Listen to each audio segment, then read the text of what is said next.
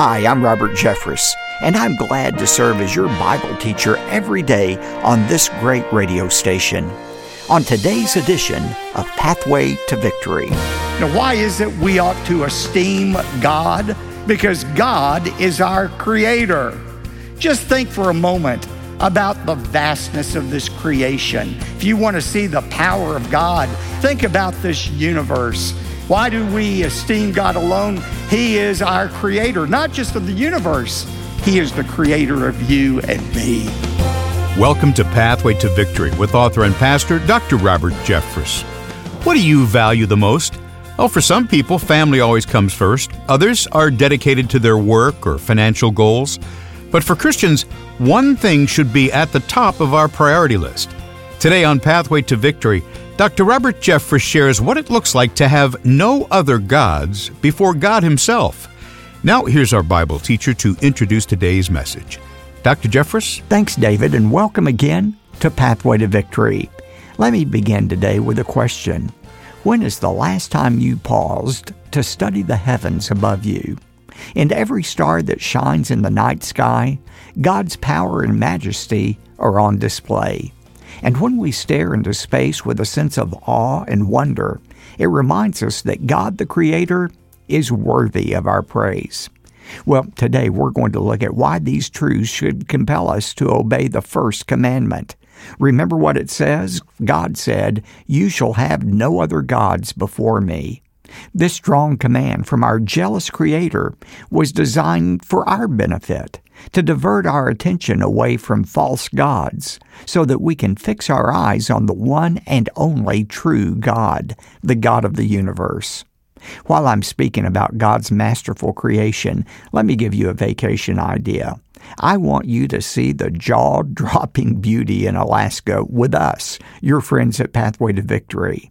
I guarantee the lush coastline, the open skies, the glacier filled bays will inspire you to praise our God. Now, the dates for this journey are June 15th through 22nd, and it's our Pathway to Victory cruise to Alaska. We'll take along with us recording artist Rebecca St. James and Michael O'Brien. We'll also have Dennis Swanberg, the comedian, on board to share with us in laughter. And I'll be opening God's Word along the way as well. We will depart from Vancouver, British Columbia, and glide north along the Inside Passage en route to the Great Frontier. So go to ptv.org, take a look at all the details, and make plans to join us. Then, just after I finish my message today, I'm going to explain how you can be among the first to receive my brand new book.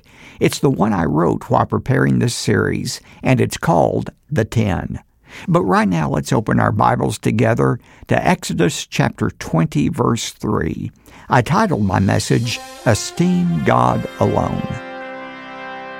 Pastor Tim Keller has said that idolatry is the sin beneath every other sin. When I sin, I'm basically allowing some competing desire to take God, God's rightful place in our life. If Keller's right, and I think he is, if the root cause of every other sin is loving something or somebody more than we love God, then it's no surprise that the very first commandment God gave had to deal with rooting out idolatry from our lives. You shall have no other gods before me. How do we do that? If you have your Bibles, I want you to turn to Exodus chapter 20. Exodus chapter 20, beginning with verse 1, as we discover why it is we are to esteem God alone. You know, I have done wedding ceremonies for about 45 years. And uh, I ask a couple to do a lot of things, to commit to a lot of things. But one thing I ask them to commit to is to love and cherish the other person and forsaking all others to be faithful to that other person alone. What am I asking? I'm asking them to esteem one another. And that's really what the first commandment is about. It's about esteeming God alone. What does that word esteem mean? When you look up the English word in the Merriam Webster dictionary, it means to set a high value on, to regard, to prize accordingly. Now, that's the English word, but the Old Testament was written in Hebrew. And the primary Hebrew word for esteem is arak. arak. And it literally means to arrange things and to put them in order. When it comes to another person, it means to give priority to somebody by placing them first in a series. Perhaps you've heard a symphony orchestra or you've heard a band play before. If you have, you understand the concept of arak, to arrange things in order. For example, there may be several trumpet players, there may be five trumpet players in an orchestra, but there's only one that can occupy what we call the first chair. The first chair is the best trumpet player, the one who is esteemed above all others. If you're not into symphonies and bands, you're probably going to watch a football game this afternoon.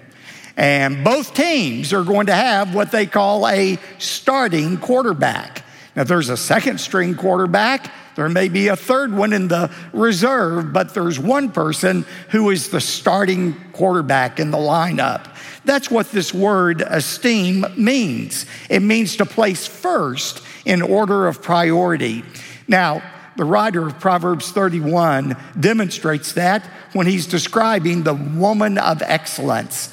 Referring to his own wife, he said, A wife of excellence, who can find her worth is far above jewels. And then he exclaims about his own wife Many daughters have done nobly, but you excel them all. In other words, you are in first chair, you have first place.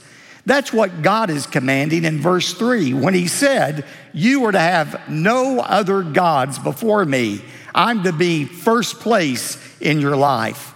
Now, why is it we ought to esteem God and put Him in first place? I want you to notice in these first three verses what God says. Then God spoke all these words, saying, I am the Lord your God who brought you out of the land of Egypt, out of the house of slavery. You shall have no other gods before me. Will you notice in verse 2 he gives us four reasons that we are to have no other gods before him. The reason is in verse 2, the command is in verse 3. Four reasons to esteem God alone. Two have to do with who God is, the next two have to do with what God has done. First of all, we're to put God in first place because God is our creator. He said, I am the Lord. That word translated Lord is the word Yahweh, the Hebrew word Yahweh, the most holy name for God. Remember in Exodus 3 when God first appeared to Moses in the burning bush and commanded him to go to Pharaoh and tell Pharaoh to let the Israelites go. And Moses said, Well, who am I to tell Pharaoh? Uh, who am I to tell him that uh, sent me to give him that command? And what did God say? He said, You just tell him, I am sent you. I am who I am. That's what Yahweh means. I am the self existent, the eternal, the sovereign God. That's who God is. And that's why we're to esteem him alone. Remember the old Saturday Night Live show, the uh, Saturday night news update when Chevy Chase was the lead comedian. Remember how he opened that segment? He said, Good evening, I'm Chevy Chase, and you're not. Well, you know, that's what God is saying here. Why are you to worship me alone? I am self existent. I am self sustaining. I am eternal. I am sovereign, and you're not. That's why you are to worship me. I am the creator. Just think for a moment about the vastness of this creation. If you want to see the power of God and why we should esteem Him alone, think about this universe. You know, astronomers have been able to use powerful telescopes and see objects, planets, drones maybe in the sky, I don't know, but they're probably planets and stars that are four billion light years away. Now, that's an amazing thing. How far is a light year? A light year is how far light can travel in a year. Now, you know light travels at 186,000 miles a second. So, a light year is how far light travels in one year. But we're able to see objects 4 billion light years away. You know how far that is? That is 25 septillion miles. That is a 25 with 24 zeros behind it. And that doesn't even measure the size of the universe. That's just how far we can see right now. To put it in another way, imagine you were able to get in a spacecraft that traveled 186,000 miles a second. Can you imagine such a thing? If you got in that spacecraft going 186 miles a second, it would take you 1.3 seconds to get to the moon. It would take you 8.3 seconds to get to the sun, which is 93 million miles away. But it would take you 200,000 years, going 186,000 miles a second, just to get to the edge of our Milky Way galaxy. And our Milky Way galaxy is just one of hundreds of millions, perhaps billions of galaxies in the universe. Who in the world made all of that? How did that happen? Well, listen to the secularists, and they've got an idea. The late physicist Stephen Hawking. Remember Stephen Hawking? He had what he called the theory of everything. He said, My proposal is the statement that the universe is a closed system. We don't need to suppose that there's something outside the universe which is not subject to its law. It is the claim that the laws of science are sufficient to explain the universe. In other words, all that exists can be explained through mathematical equations, Hawking says. Well, then where is God in all of this? Hawking admitted, admitted that's one answer he didn't have. He said, even if we had a theory of everything, we would be left with one final question What is it that breathes fire into the mathematical equations and makes a universe for them to describe. If I knew that, then I would know everything important. What is it that breathes fire into these equations? The answer is not an it, it is a who. It is Jehovah God, Yahweh, the creator of all. Colossians 1 15 through 17 says, He is the image of the invisible God, the firstborn of creation, for by Him, Jesus, all things were created, both in heaven and on earth visible and invisible, whether thrones or rulers or dominions or authorities, all things have been created by him and for him. Why do we esteem God alone? He is our creator, not just of the universe, He is the creator of you and me. Psalm 100 and verse 3 says, The Lord, He Himself is God. It is He who made us and not we ourselves, for we are His people and we are the sheep of His pasture. God gives us another reason to put Him in first place. Not only is our creator, He is our covenant maker. He is our covenant maker.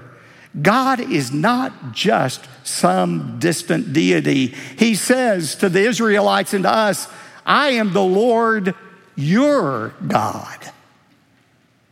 I want a relationship with you. God didn't just create this world and you and leave us to our own. He wants to have a friendship with us, but He wants more than a friendship. He wants an intimate relationship with every one of us. And that is the most incomprehensible thing to me to think that the God who made all of this cares about you and cares about me and wants a relationship with us. And he took the first step in establishing that relationship. You know, whoever takes the first step in initiating a relationship is really going out on a limb. He's taking a chance.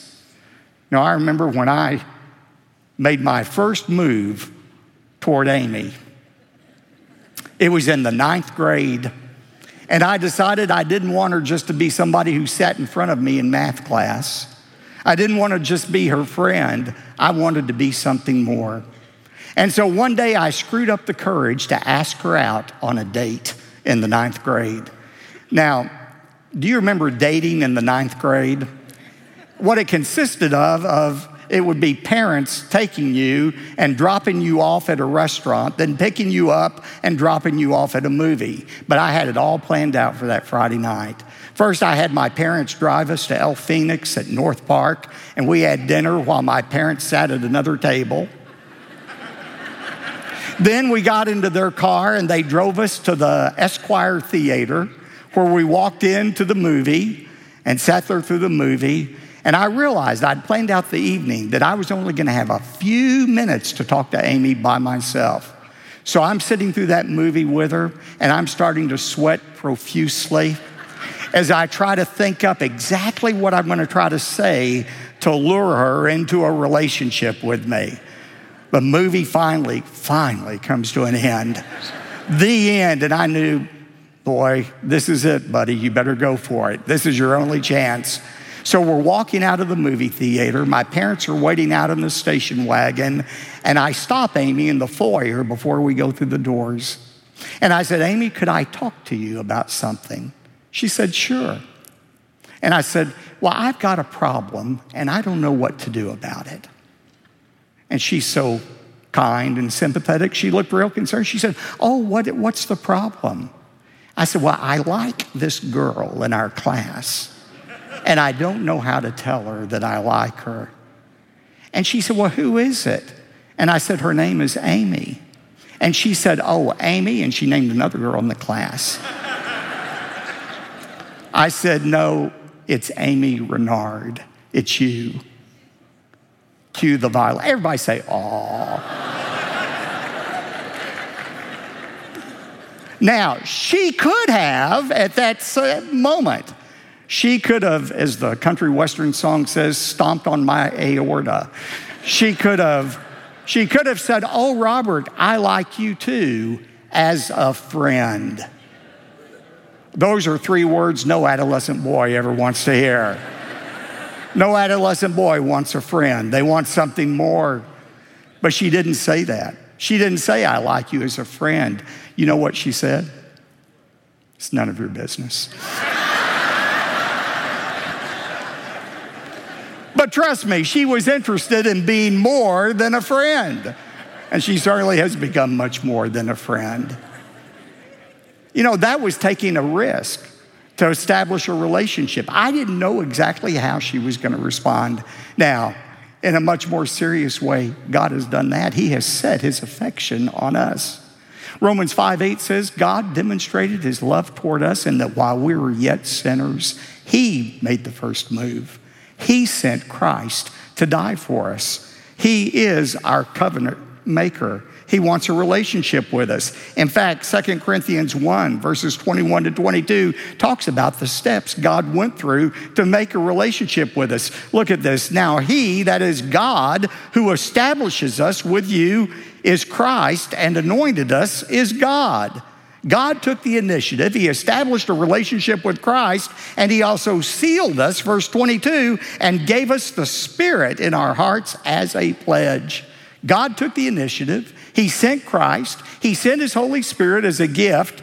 You could translate that as a down payment, as an earnest, or as a wedding ring, a ring, a sign, an engagement ring that he, we are His, and one day He's going to come and take us into Himself. He's coming for the bride, the church of Jesus Christ, to take the bride, to unite the bride with the groom, Jesus Christ Himself. I go to prepare a place for you, and if I go and prepare a place for you, I will come again and take you unto myself. God took the initiative. He is our covenant maker. Don't ever gloss over that. Don't ever become hardened to that idea. The creator of the universe loves you and wants a relationship with you. Why do we esteem God and God alone? He is not only our creator and covenant maker. Notice what he's done for us. Two things. He is our redeemer. We see this again in verse 2 of Exodus 20 when God said, I am the one who brought you out of the land of Egypt, out of the house of slavery. God has released us from the prison house of slavery to sin and to Satan. Um, Paul expressed it this way in Colossians 1 13 and 14. For he rescued us from the domain of darkness and transferred us to the kingdom of his beloved Son, in whom we have redemption, the forgiveness of sins. You've heard me talk about that word redemption, redeem, exagorazo. It means out of, ex, the agora, the marketplace. When slaves were sold and purchased, it was done in the agora, the forum. If you wanted to purchase a slave, you would pay whatever the price was and you would redeem him, exagorazo him, and take him out of the marketplace to become your servant. That's what God did for us. He paid the price for our redemption from Satan and sin, and the price was the blood of Jesus Christ Himself. He has paid that price for us because He loves us in spite of what we have done. Even though we've gone astray from Him, He has never lost His love for us. When I think about this idea of redemption, I think about the story of the little boy who spent weeks working on a model sailboat, a little red sailboat. And the day came that he had finished the project and he was eager to test it out. So he took it down to the local pond. He put it into the water to see if it floated a gust of wind came and caught the sails and took that sailboat far from him. The little boy was heartbroken. Something he had spent so much time building was now lost forever. A few weeks later, he was walking down the street and he saw in the window of the toy store his red sailboat. He couldn't believe it. He was overjoyed. He thought he would never see it again. And he went in and explained to the store owner that that was his sailboat and could he please have it back? The store owner said he didn't know anything about that. All he knew was he had paid for the boat himself. And if the little boy wanted it, it would cost him. It was $14. So the boy reached into his pocket, pulled out a sweaty wad of dollar bills, counted out $14 gave it to the man, and he took that sailboat and he held it close to his chest. And as he walked down the sidewalk, he said, You're mine twice now. Once because I made you, and now because I bought you. That's what God says to us. You belong to me. First, because I made you. But even though the winds of sin carried you away far from me, I never gave up hope. And I purchased you. I bought you, not with dollar bills. I bought you with the blood of my Son, the Lord Jesus Christ. That's why Paul says in 1 Corinthians 6 Do you not know you're not your own? You've been bought with a price. That's why we worship God alone, because He made us and He redeemed us, He bought us. God alone is worthy of our worship. And before He even gave the first commandment, God clearly explains the reason behind it. Well, as your television pastor and Bible teacher, I have a growing sense that time is fleeting. I believe Jesus' return to earth is coming soon. And with this reality in mind, I'm measuring everything I do to make sure my activities serve God's redemptive plan. That's one of the reasons I'm so focused on the ministry of Pathway to Victory. I don't know of any more effective tool to reach men and women with the truth of the gospel than through television and radio. Gratefully, we've encountered loyal friends like you who've come alongside of us to support this mission. Thank you for joining us in an all out effort to pierce the darkness with the light of God's Word. Now remember, for a limited time, you're invited to request my brand new book that just released today. It's called The Ten How to Live and Love in a World That's Lost Its Way. When you give a generous gift to support the ministry of Pathway to Victory, I'll make sure that a copy of the 10 is sent to your home right away. Many of us have shared that they have chosen to use the 10 as a guide for their small group Bible study or Sunday school class. Others are reading through my book with their entire family.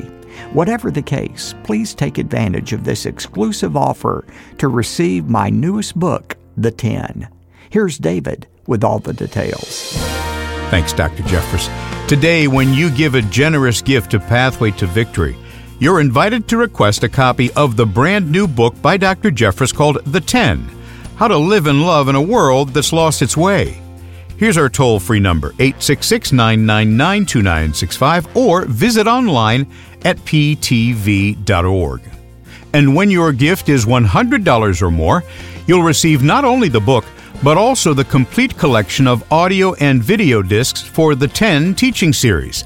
Plus, we'll also include a study guide. It's perfect for a Sunday school class or a small group Bible study. One more time, call 866 999 2965 or find us online at ptv.org. You could also write if you'd like. Here's that mailing address P.O. Box 223 609, Dallas, Texas 75222. Again, that's P.O. Box 223 609, Dallas, Texas 75222. I'm David J. Mullins, inviting you back next time for part two of our message The First Commandment Esteem God Alone. That's Thursday, here on Pathway to Victory. Pathway to Victory with Dr. Robert Jeffress comes from the pulpit of the First Baptist Church of Dallas, Texas.